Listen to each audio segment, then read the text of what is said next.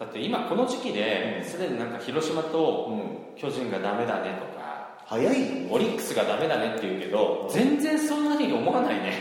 いやだってねオリックスなんて言ったらそれはねあれ監督の責任じゃないですよ。補強の責任でもないしだって怪我人指折り数えたって去年の2位に入ったメンバー何人ぶっ倒れてますよってことですよ、ピッチャーだけで4人はやられてますよね、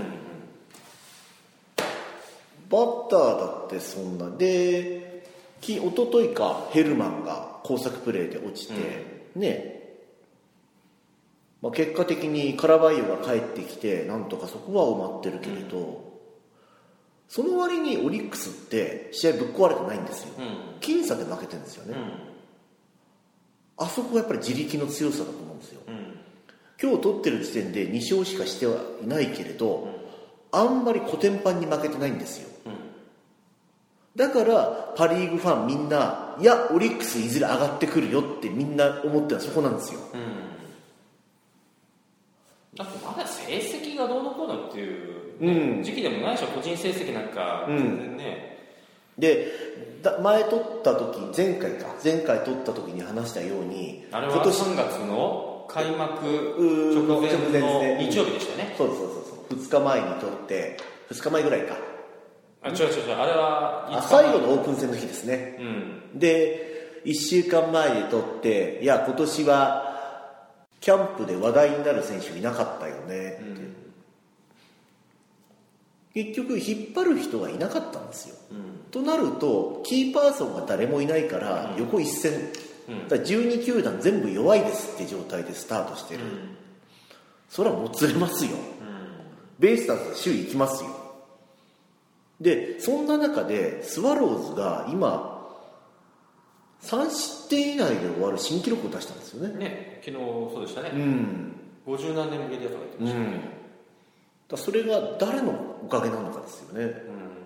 高津慎吾なのか伊藤友なのか今のところピッチャーがピねッチャーよく頑張ってる。ね打線の方もねまあ、うん。まあまあじゃないですか。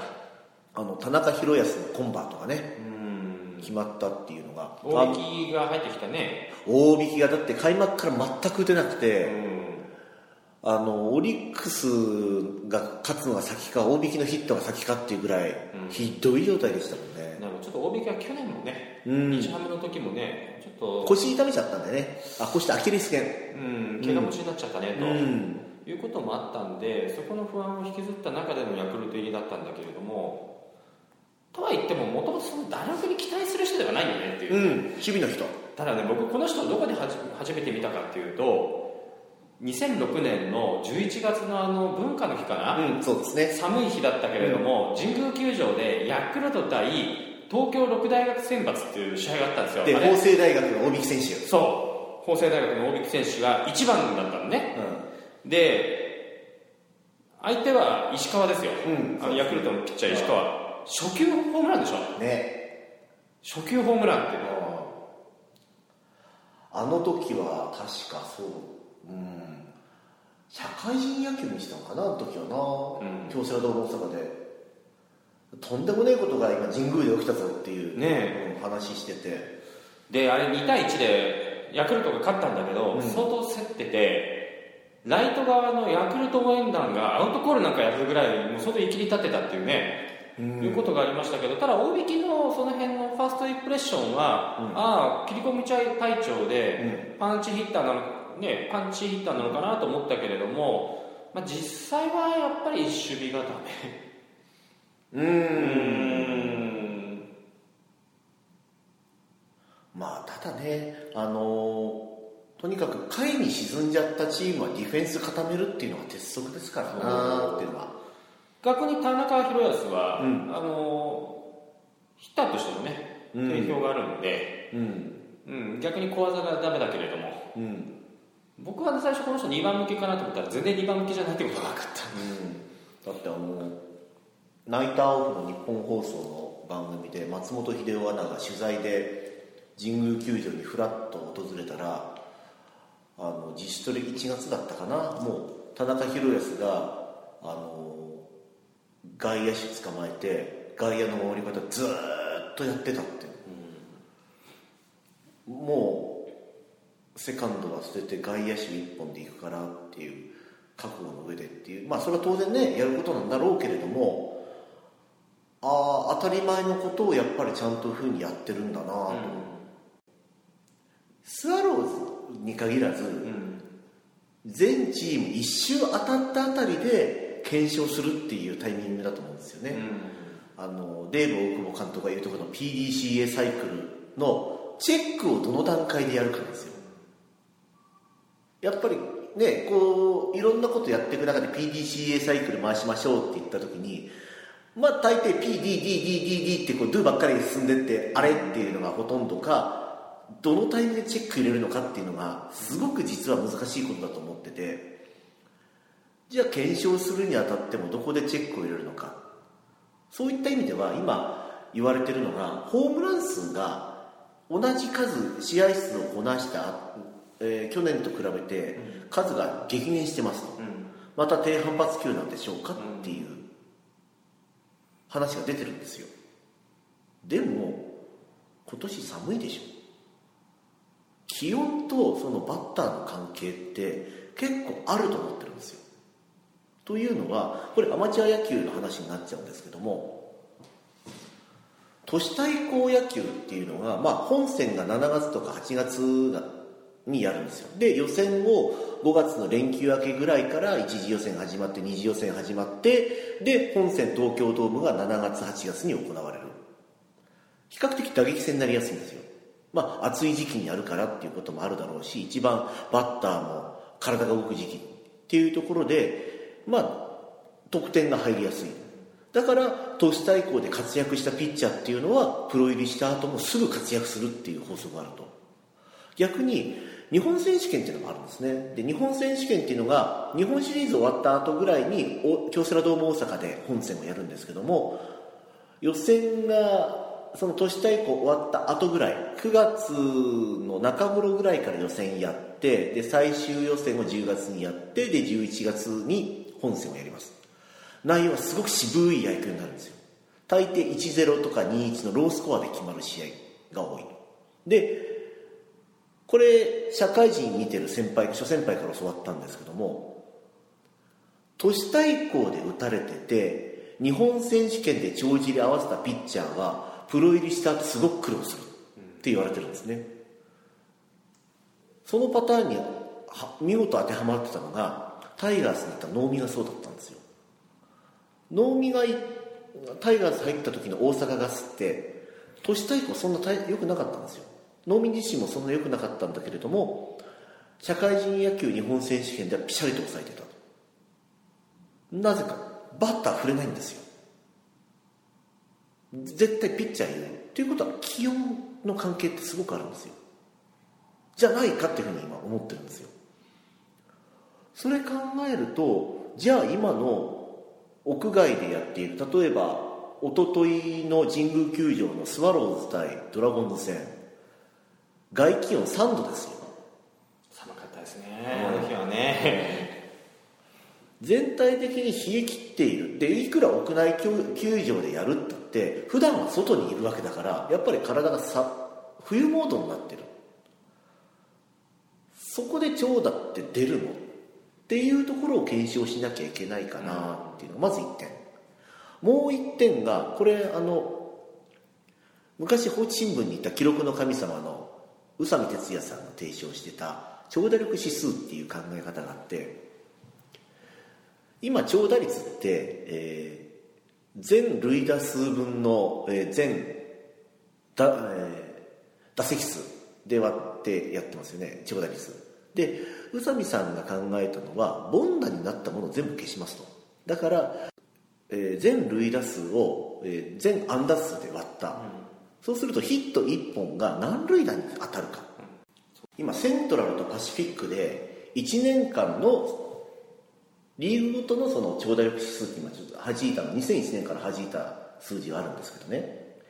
一番ひどかったのが2011年。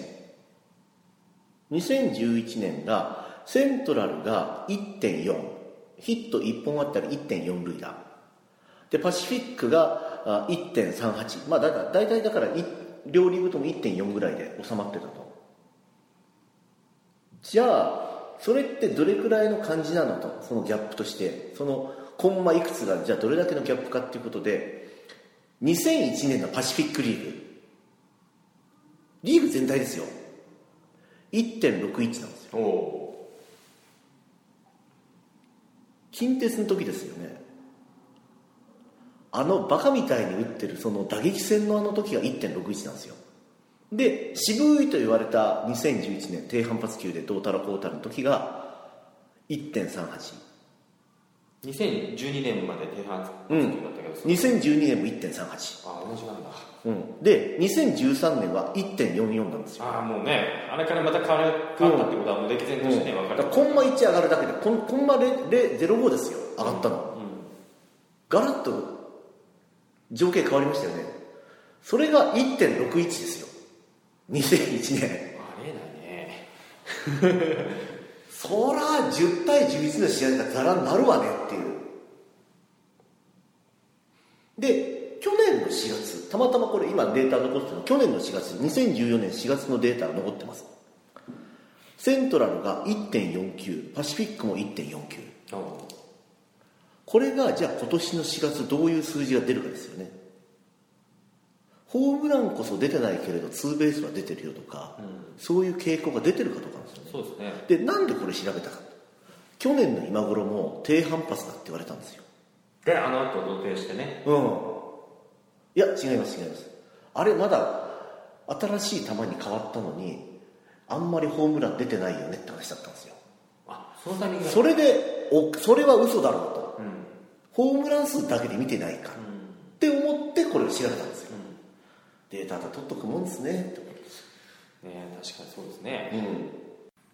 近鉄が優勝した2001年の近鉄の投手力はひどかったよね。ボー4点台だよね。ね。だって。4点台でリーグ優勝ってありえないよね。そうです。よだからあのヤクルトにコロッと行かれたってそりゃそうですよ。そうね、うんヤクルトはあの時はまともないわゆる優勝するチームのピッチャー陣ですもん。ね、それで小林茂がね、うん。コーチ解任されたって、うんまあ、それだけじゃない理由らしいんだけれども、いろいろあるけれども。ね。ただ確かになっていうね、あん中で、ただよく脇を収めてたのは柴田和也、うんうんうん。さあのワンポイントのサ安倍企業ね、うん。安倍企業、結構、ピッチャー陣は切り張りでつないでた試合が多かったと思いますね、その代わり、あの打線がね、だってあのあの当時20代30代で過ごした人が近鉄のローテーション言えないんですもん。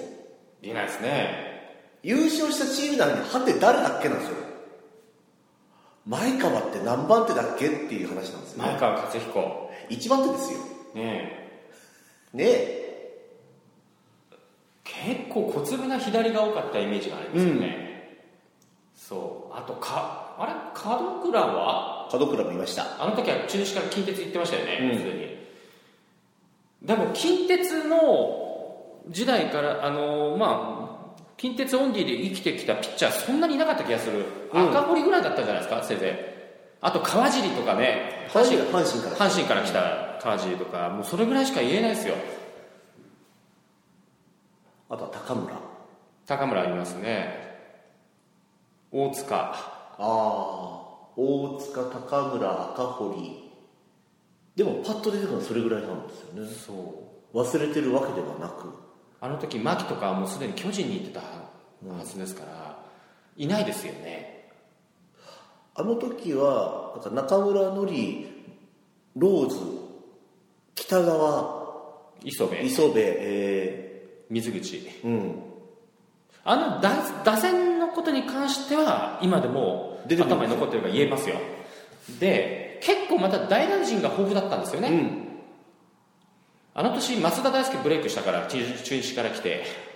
あの楽天でその時のメンバーがごっそり楽天初年度に行ってますからね。そうですね。あの、要は川口健志とか。そうそうそう。大村とかローズとか中村のりみたいにあの外にねうん。行った人たちは除くとほとんど楽天ですね。うん。水口以外は、高須も楽天だ。うん。北川と水口ぐらいかなオリックスは、そう考えるとそうものになる人が実は意外と少なかったんだな。と、ね。長いスパンで。あの勢いの野球だったと思うの正直言うと、うん。あの勢いの野球って広岡達郎が言ってたの。うんあの88年の中日の優勝があったじゃないですか、星野千一2年目監督2年目の時の優勝。あの時の、まあ、すごい勢いで優勝していったんだけれども広岡達郎はあ西武にこれやられるよと、うん。西武と日本シリーズやら、うん。やって実際に4勝1敗で負けたんですよね、うん。やられるよと。なぜかっつったら勢いだけだからってう。いう、ん。で勢いも大切だと思うんですよ、うんだけどそこがやっぱり弱さが出るのはその後にやっぱり勢いで優勝したチームの日本シリーズの戦い方。うん。あのタレント本でね子育て本って昔よく出てたじゃないですか。ママママタレのあのまあ父親も含めてね、うん。で大概失敗するじゃないですか結果的に、そういう子育て本出した10年後20年後の結果っていうのが出ますよね、まあそういうのを古本屋で見てうーんって考えるっていう、まあ、趣味当然ありますよその、未来人の特権の遊びですけどね。同じように野球の監督の優勝したチーム本ってあるじゃないですか、ダメになっちゃった時の検証って誰もしませんよね叩くことはあるけどね。うん。叩くことあってもその敗因とかをそう。言える人いませんよね。なぜその去年できたことができなくなっちゃったのかっていう検証って誰もしないですよね。だからあれですよ。あの栗山監督いるじゃないですか日ハムの。あれ2012年優勝しましたよね、で2013年は最下位。うん。一定して最下位になったわけじゃないですか、あれ検証してみたいですよね、でまあ今去年まあ良くて今年も今のところ首位ですか、うん。ですけど僕はここをなんとかめくってみたい気がしますよね、栗山監督のしぶといところっていうのはどんな手段にせよ世代交代を進めさせたってところですよ。そうですね。おっしゃる通でしかもちゃんと3位に食い込ませるっていう。りね。去年なんて一番理想的ですよ上には届かない下からも追いかけられないっていう。盤石の。盤石の3位う。ん。そうすると好き放題できるんですよね。近藤サードに持ってったりとか、落としたところで下に落ちようがないっていう。これすごいことポジションですよ。だからその辺でね、そのごっそり入れ替えてもう3年前とは全く違うチームになってるじゃないですか、うんそこの切り替えがうまくいかないっていう中では中日だったんだと思うんですよ、うん。今年まあ始まってね、まあ、今のところまあまあっていう感じだけれどもあの過去ね黄金時代を築いたチームのその後っていうのを自分なりに検証していくと V9 時代の巨人うん。それから黄金時代の西武うん。その後苦労しましたよね。なぜかっつったらベテランをずっと使い続けていった。で次の監督にバトンタッチした時には若手が育ってなかったっていうケースが多い、だから川上さんが昭和49年に引退してあの年は2位だったんですよね、中日が与那嶺監督で優勝した。で翌年昭和50年に長嶋監督になった、一転して最下位ですよねと。うん。それからあのあの V9 時代主軸張ってた選手をもう外に出しちゃえみたいな話になっちゃうという、であとは94年の西武、まあ、あの時は森監督が94年に退任して、翌年東尾監督になった、で95年っつったら西武は3位だったわけですね、ヒーヒーって3位ですよあれ。オリックスとロッテにボコボコにやられたわけですよね、で考えてみるとあの時に石毛工藤は大英に行ったけど、まだまだあの30代半ばいぐらいの選手がゴロゴロいたじゃないですか。辻初彦とか、うん。でもあれあの時に思いっきり切りましたもんね。ね。それで松井稼頭央とか出てきて。大友とかね。大友とかだから2年3年はすごい辛抱だったけど、うん。97年にまあリーグ優勝したじゃないですか、はいはいなんかその辺の新陳代謝っていう絶対必要なんだけどそのタイミングを見計るのって難しいし監督としてやりたくないんだろうなっていうのもあるよねっていうね。うん。なぜかっつったら一転してそれ成績まず悪くなるから。うん。あとは戸ざま率って絶対あると思うんですよ。あ楽天が優勝したイーグルスが優勝したタイミングってちょうどイーグルス生え抜き率が高くなってきた時期かなと思ってるんですよ。あ、うん同様に今のベイスターズっていうのも一時期はもう毎年のようにこう半分出しちゃ半分入れてっていうことを、うん。初期の大英ホークスみたいなことをずーっとやってたんだけれど今ベイスターズ生え抜きの選手が主軸を張るようになってきた。うん。そのつなぎと言っちゃなんだけれど使い捨てにされた。これあのね元 AV 男優のマグナム北斗さんが言ってたのが またすごい人出してくるね、うん、あのツイッターで書いてたのが中村典はあの派遣野球選手派遣契約せ野球選手だとツイッターでも結構書かれてたやつですね。あ、うん、結局都合よく契約して値段が上がったところで捨てられるっていう。5年ちゃんってね。でもそういう選手の吹きだめられだったわけですよ。プロパー社員がいなくて使い勝手が良すぎるけほんまあそら全ての野球選手は1年契約だけれども扱いとしてはどうしたって生え抜きの選手の方が契約結びやすいっていうのがあるから正社員的なね扱いはあると思うんだけれどもベイスターズって割と伝統的にそういうところはドライなところでねもともと生え抜きの選手もポイッとしてるけれども、じゃあそういうところがよそから来た人重用する方はもっと軽いですよ、人事的に、といったところが今比率下がってるな、今ベイスターズのメンバーでよそから来た人。なんか元ホークスの井出とか。うん、それぐらいしか聞かないですね。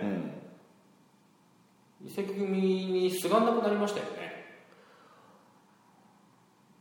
今ローテーションピッチャーだって2年ね移籍2年目の久保、古安とも。うん。完全にもう浜の顔になってるよね。うん、キャッチャーは黒羽、うん。で内野手もロペス今年巨人から、ジャイアンツから来て、あとバルディリスぐらいじゃないですうん、か、バルデリスですよね生え抜き率がぐんぐん上がってる。ね、外人は移籍だけで、うん。あといないですよね。なんかすごいチームとして落ち着いてきて、戦う布陣になってきた感じはしますようん、ねイーグルスだってそうですよね。うん、移籍選手にもうね、うん。優勝した時だってそんな移籍選手っていうのはいない状態で、藤田和也ぐらいじゃないですか？そベイスターズから来た、うんあの藤田のトレード当たったね。っ本当大当たり。ねあれは本当に内村と藤田のトレードなんて。あれ同じタイプの同じタイプ同じポジションの選手をなんでっていう。でしかもどちらもそういう顔役の選手をわざわざっていう。フロントの判断は一体ね。まああのどちらどちらもまあそのどちらの選手もいい選手だけれどもポジションがなくて困ってるっていう感じがあったから活躍のしどころはあるんだろうけれどもそれにしてもっていう思い切ったトレードだったなっていうのは。環境を変えてみたいっていうのもあったのかもしれないね、うん。それも多少はあったはず。あの、それ以外にもいろいろと。うん。あるんだろうけれども、事情あの理由はあったんだと思いますけどね、あれは誰が仕掛けたんだろうなっていうのはね、その編成の判断絶対その昔なんかは、うん。まあ今年もパ・リーグは西武だねっていうか、巨人だねとか、なんかあったんだけど、全くその辺が分かんなくなってきたと。うん。だからその意味ではあの西俊久さんに2年前にも九春来たる系のイベントに来ていただいた時に順位予想しなかったじゃないですか、それもあんのかなっていう。当事者が言うんだから、好きなエピソードで小杉和子がバラエティ番組で今年は中日が優勝しますって言ったんですね。でシーズン終わりました。で中日は優勝できませんでしたと。で小杉さん今年これ外れちゃいましたね。ってっそうなのよ。実はねあそこで誰と誰と誰が怪我しちゃったでしょ。それがあったから優勝できなかったのよねと。ちょっと待ってその怪我人を占うのがお前の仕事ちゃうかと。占い師に求められると結局最終的に落ちじゃないですか？怪我人がこう出るから結局落ちはこうなりますよと。野球評論家のその順位予想で楽なところはそこの怪我人予想をしなくていいっていうところなんですよね。で考えると今野球の順位付けって上には上がらないけど下に落っこ絶対落っこちる要素としては怪我人じゃないですか。怪我人予想ってできます？できないですね。で怪我人出たチームって真っ先落ちるじゃないですか。あの怪我持ちだからちょっと不安だなっていうのは分かるかもしれないけど、何かのハプニングの怪我はまだ予想できないですよね。ね。えあの56年前にあったファイターズ集団インフル感染とかね。あのボッテのねはしかのあ風神だ。風神事件とか。風神事件とかね、うありましたね。ん、そんなのも予想しろってのかよっていうのがね。なんかそれはそれででもそれもまた野球見てる方からすると面白さではあるよねっていうね。うん。じゃあその怪我人が出てもカバーできるような編成ってやってんのっていうとこチェックするのがやっぱり評論家だと思うんですよ。こいつが抜けてもこいつが出そうだとかだから2軍の試合とかってもっと見といた方がいいんじゃないかなっていうね。うん。だってドラゴンズに移籍した亀澤のブレイクなんて誰も予想してなかったでしょ。うん。誰がって話だよね。だって開幕前まで落合 GM ボロクソに叩いてた人が手のひらコロッと返してますもん。補強ろくにしねえで何やってんだあの野郎はって言ってたのが亀澤が亀澤だ福田がボコスか打った途端に手のひらコロリですよ。あのねまあということでまあこういうふうな状況の中ではしかもこの時期だし予想なんかとても立てづらいというのがオチですかね、今日は。だからねチェックをどこでするかなんですよね。ね。チェックポイントって何だろう。でもチェックポイントどうなんだろうなとまずその一周したところで見る。でよくあの前半戦後半戦折り返しっていう総括じゃないですか、でもなんかあの野球歳時期的になんかモヤモヤしたものってありません？ありますね。ちょっとその区切りじゃないだろうって意外と交流戦っていうのが入っちゃったじゃないですか、うん。その事前事項だったのかっていうのもあるかもしれないし、今だとだから歳時期的には連休までかなと思うんですよね。開幕から連休終わりまでまず1クールあって。で次にそので次のスパンの見方としては交流戦突入まで。でこれすごく短い期間で2週間ぐらい。そうね、まあ、だから。もう思い切って交流戦入るところまでをまず 1, 1ターンとして見て。で交流戦で見て。で交流戦明けてからオールスター折り返しとは思えないんですよもはや交流戦終わるのが今年まあ短縮されるから、うん。6月のあ頭ぐらいうん。かな、で割とだで交流戦ブレイクがあって交流戦明けブレイクがあってでオールスターまで2週間ぐらいなんですよ確か、うんでまたブレイクがあって、うん。割と休みが続くんですよ、うん。割とあそこはその区切りとしてモヤモヤした時期なんですよ実は、うん交流戦明けから、えーオールスター休み明けまで。ここでどれだけ立て直すかなんですよ怪我人を、あとはそこの入れ替えで若手をどれだけ使っていくのかなっていうのが。で最後がそのオールスター明けから終盤戦うん。にかけて。その分け方でチェックをしていくのかな。うん。今自分ではそういうチェックの目を持ってるんですよねまあもうその辺は同感で僕的には4月の末まあそれはゴールデンウィークうん。終わるのと同じタイミングだと思うけど、一回そこまで見ないと分かんないなって気がします、うん。これで本当に今あのーある程度実験みたいに試合運びやってるのか、本当にダメなのかなっていう、うん。もうこれはズルズルいっちゃうんだろうかってう。いうんのが少しずつ分かってくんじゃないかなというので今のこの4月の11日この収録してる4月の11日のタイミングでの予想立ては一切興味がないという。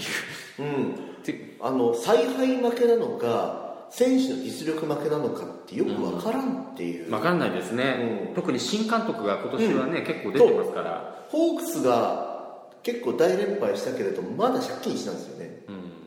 そんなもんでいけてるっていう事実が実は忘れがちでみやっぱり人間目先の物事に注目しちゃうけれども、案外勝ってんだよっていう、ただあんまり勝ってないように見えるって勝ちっぷりが良くない。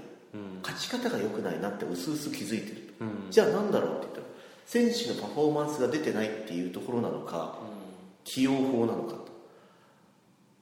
ホークスとマリーンズの開幕3連戦なんてあれマリーンズが勝って2つ取ったけれどマリーンズが勝ったというよりもホークスが勝手にこけたって感じですもん。なぜあのタイミングでバントをさせたんだろう。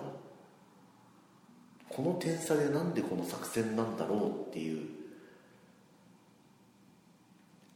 そういう疑念が湧くようなシーンがあるとそういう負け方があると見てるファンもそうやっぱりモヤモヤがあるんですね、まあ、そういうのをもう少し見ていく中で例えば工藤さんのね采配って何たるかっていうのが見えてくるかもしれないし、それは広島の尾形さんもそうだし、ヤクルト真中さんもそうかもしれませんけど、まあ、それを見ていくのもまた楽しみっちゃ楽しみかなっていう感じがしますよね、そうそうそうそう ディフェンス負けなのかそオフェンスがどうなのかそもそもピッチャーがもう手薄だからここの展開持っていかれちゃったら采配もクソもないよねとか、でもあのビジネスでよく言うんですけど経営者がね、ずっとこう後継者を育てていくと。うん。いう人多いじゃないですか、うん。ソフトバンクの孫さんとか、でもあれ後継者が仮に決まったら今までの系統ガラッと変わると思うんですよ。うん。全く同じだと思うんですよ野球もね。うん。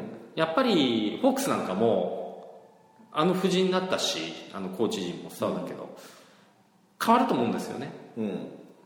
だからそこがいきなり最初から分かることはないと思うんですけど徐々に徐々に細かい細部のプレーのところの指示とか見てくると分かってくるかなって気がしますね。もう少しその辺では見てみたい気がします。と傾向としてまだこれちゃんと数字取ってないで取ってないんで本当に印象論でしかないんだけれども残塁がやたら多いとロースコアの試合で頻打って言うんだったら分かるんですよ。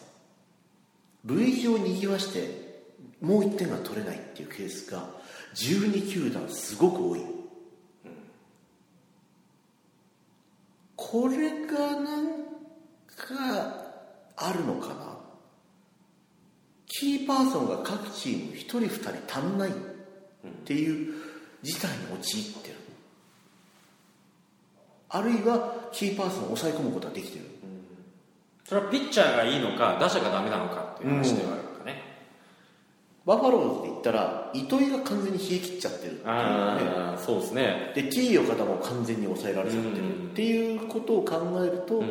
そういうキーパーソンを抑えるこいつに打たれてもいいからこいつにだけ打たせないと、うん線線のこのとにかくこの部分だけを止めりゃいいんだっていうことをやってるのかなと、確かにね。ただそれがあったかくなるに従ってどう変わっていくかってうん。